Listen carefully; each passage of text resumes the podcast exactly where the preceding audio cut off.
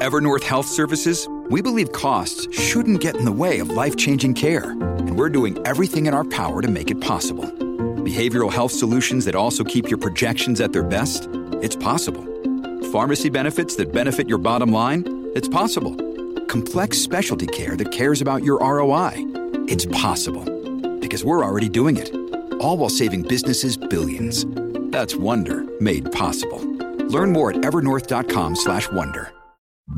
This is the John Oakley Show podcast. All right, so we're talking about the impasse with the teachers of the teachers' unions and the government, and uh, one who knows firsthand how that may play out is the former Minister of Education in the uh, Wynne government, Mitzie Hunter, who's joined us on the line. Good afternoon, Mitzie.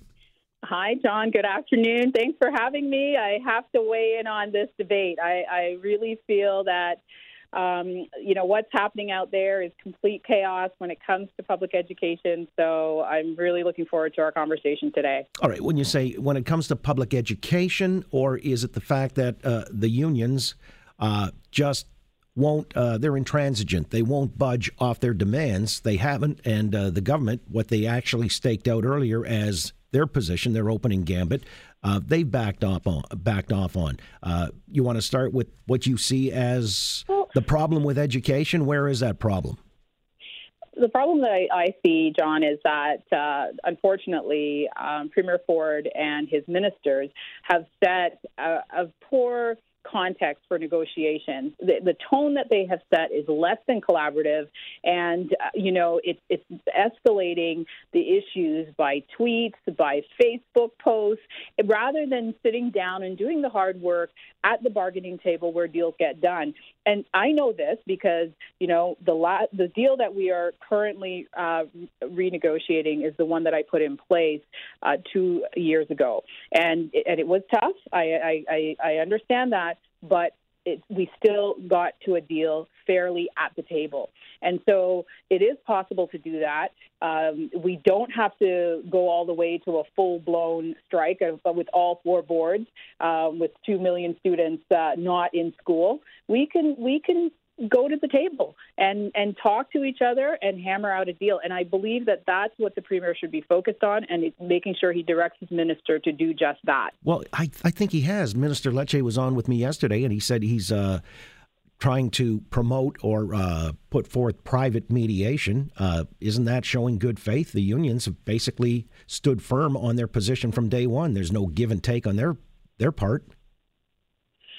Well, you know, when I listen to to some of the talk uh, from the minister, he may say that, uh, but did they choose that mediator together? Did he follow a respectful bargaining process to to select that mediator? My understanding is that the mediator, um, you know, recognized that the parties were too far apart even to set dates for meetings, um, and and you can see the evidence of that. And not only, um, you know, all four boards are now saying that this government is not serious. They're not at the table you know, they've predetermined um, many things that they're actually talking about in the media rather than talking about it at the table. And, and that's just not good faith bargaining. So, um, you know, this is escalating to the point where students are being impacted. They're losing days in school. And, uh, and I think the premier and his minister uh, should, should really take this seriously and, um, and figure out a way to, to tone down the, the rhetoric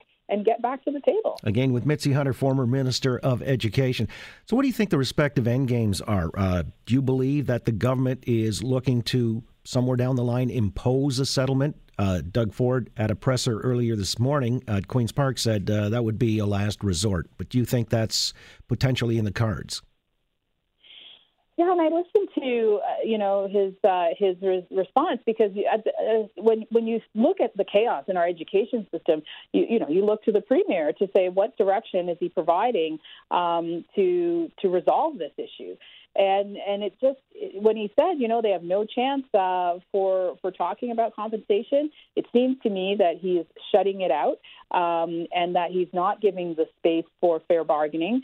Um, he talks about uh, well you know we've reduced the number of online learning courses but you right now we have zero on mandatory online learning courses and you've increased them to two uh, so you know coming off of the four is fine but it is your government that has increased them to two without the evidence. Share the evidence. If you have that, let's let's make evidence-based decisions, especially when it comes to our public education system, and that's going to affect learning outcomes for young people. Who's teaching the courses? What are the expectations? I, you know, I'm currently traveling to a lot of rural communities that don't have broadband access, and there are so many question marks about these online courses that the government has yet to answer. Well, all right. Uh, Mitzie is with us again, former Minister of Education. You know what you're saying is okay. They they've actually uh, reduced from four to two. Is there any way you can see the unions throwing the government a bone here just to show that uh, they're willing to negotiate? What have they ceded on? This is the point. They've not ceded a single point. And you know what's challenging here, John, is that we're we're hearing bits and pieces based on what either side want us to hear we're not seeing the negotiating mandate from the government uh, or from the union.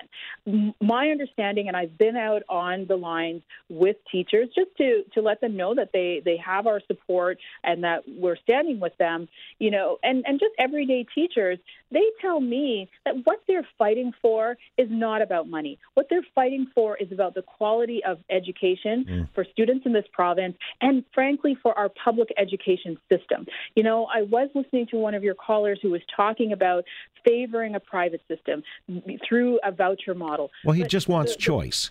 Yeah, choice and competition.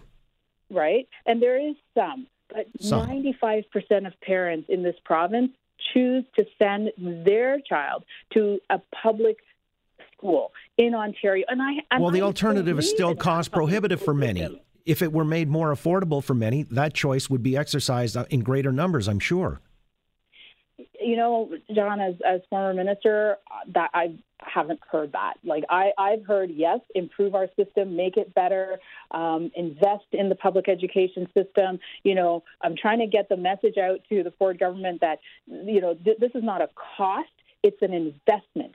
When you invest in public education system, it actually builds and grows the economy. And and you can see that. You know, there's been studies by the Conference Board of Canada. Every dollar invested returns a dollar thirty, and that doesn't even consider, you know, for for young people who are staying on the right track versus getting on the wrong path. But you know, Mitzie, education. with all due respect, that buzzword investment uh, was very popular during the mandate of Kathleen Wynne, of which you were part of the government as a Minister of Education everything that they did in a spendthrift budget was considered an investment. And all it did was leave us with a greater deficit and debt burden. At some point, don't you have to show fiscal responsibility? Critics say you were far too accommodating to the teachers, you and the government. You know, I don't disagree with you, John, on, on fiscal responsibility. I think that's something that we have to always be mindful of. But when I look at the evidence for investment in public education, there is a return to Ontario's economy. We have more young people graduating now than ever before. We have less young people in juvenile detention and getting caught up in the youth justice system. And I believe that there's a direct correlation between that and, and the increases in our graduation rate. And that's one of the reasons I've made that a part of my policy to get our graduation rates up to 90%. So young people can have a choice in terms of their life and their future, having graduated from high school. Well, can't we accomplish those laudable goals without increasing the cost of the wage component by 2%? So, you know, from my understanding from the unions and from the, the, teachers that I speak to when I go out and I visit them, they're not fighting about money. They're well, fighting. Well, then take it off the table. That would be the easiest. Signal it. Why doesn't he signal it? Bischof and uh, Hammond. Why don't they just signal that in one fell swoop? That would break the logjam, and uh, then this thing could be ameliorated and negotiated. We'd have a settlement, and the kids would be back in school right quick. Because I think that there are other things that uh, that are there that are concerning to them, and overall, it's about this government's commitment to public education. Do you commit to this? Or not? Or is this a backdoor way of creating a more private system and uh, and I don't think that's what the public wants. I don't think that's mm. what parents want. I think that we have a very good public education system in this province. We can always be better. There's lots of things that we should be doing and focusing on, including more technology in the classroom. Well, wait a minute, more technology in the classroom. E-learning courses would sort of be dovetailed with that, wouldn't they? I don't see I don't see the evidence of that based on what been shared so far.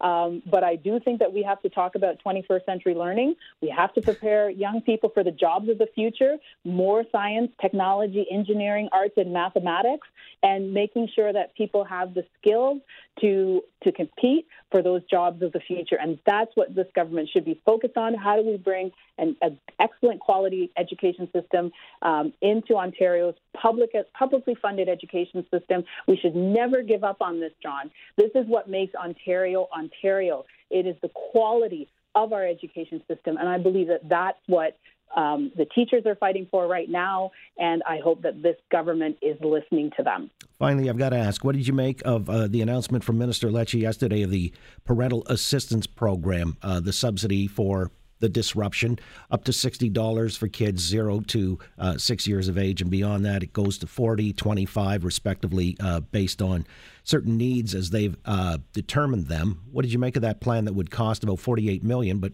based on savings from teachers not working, uh, they would more than find the money and then have some to spare.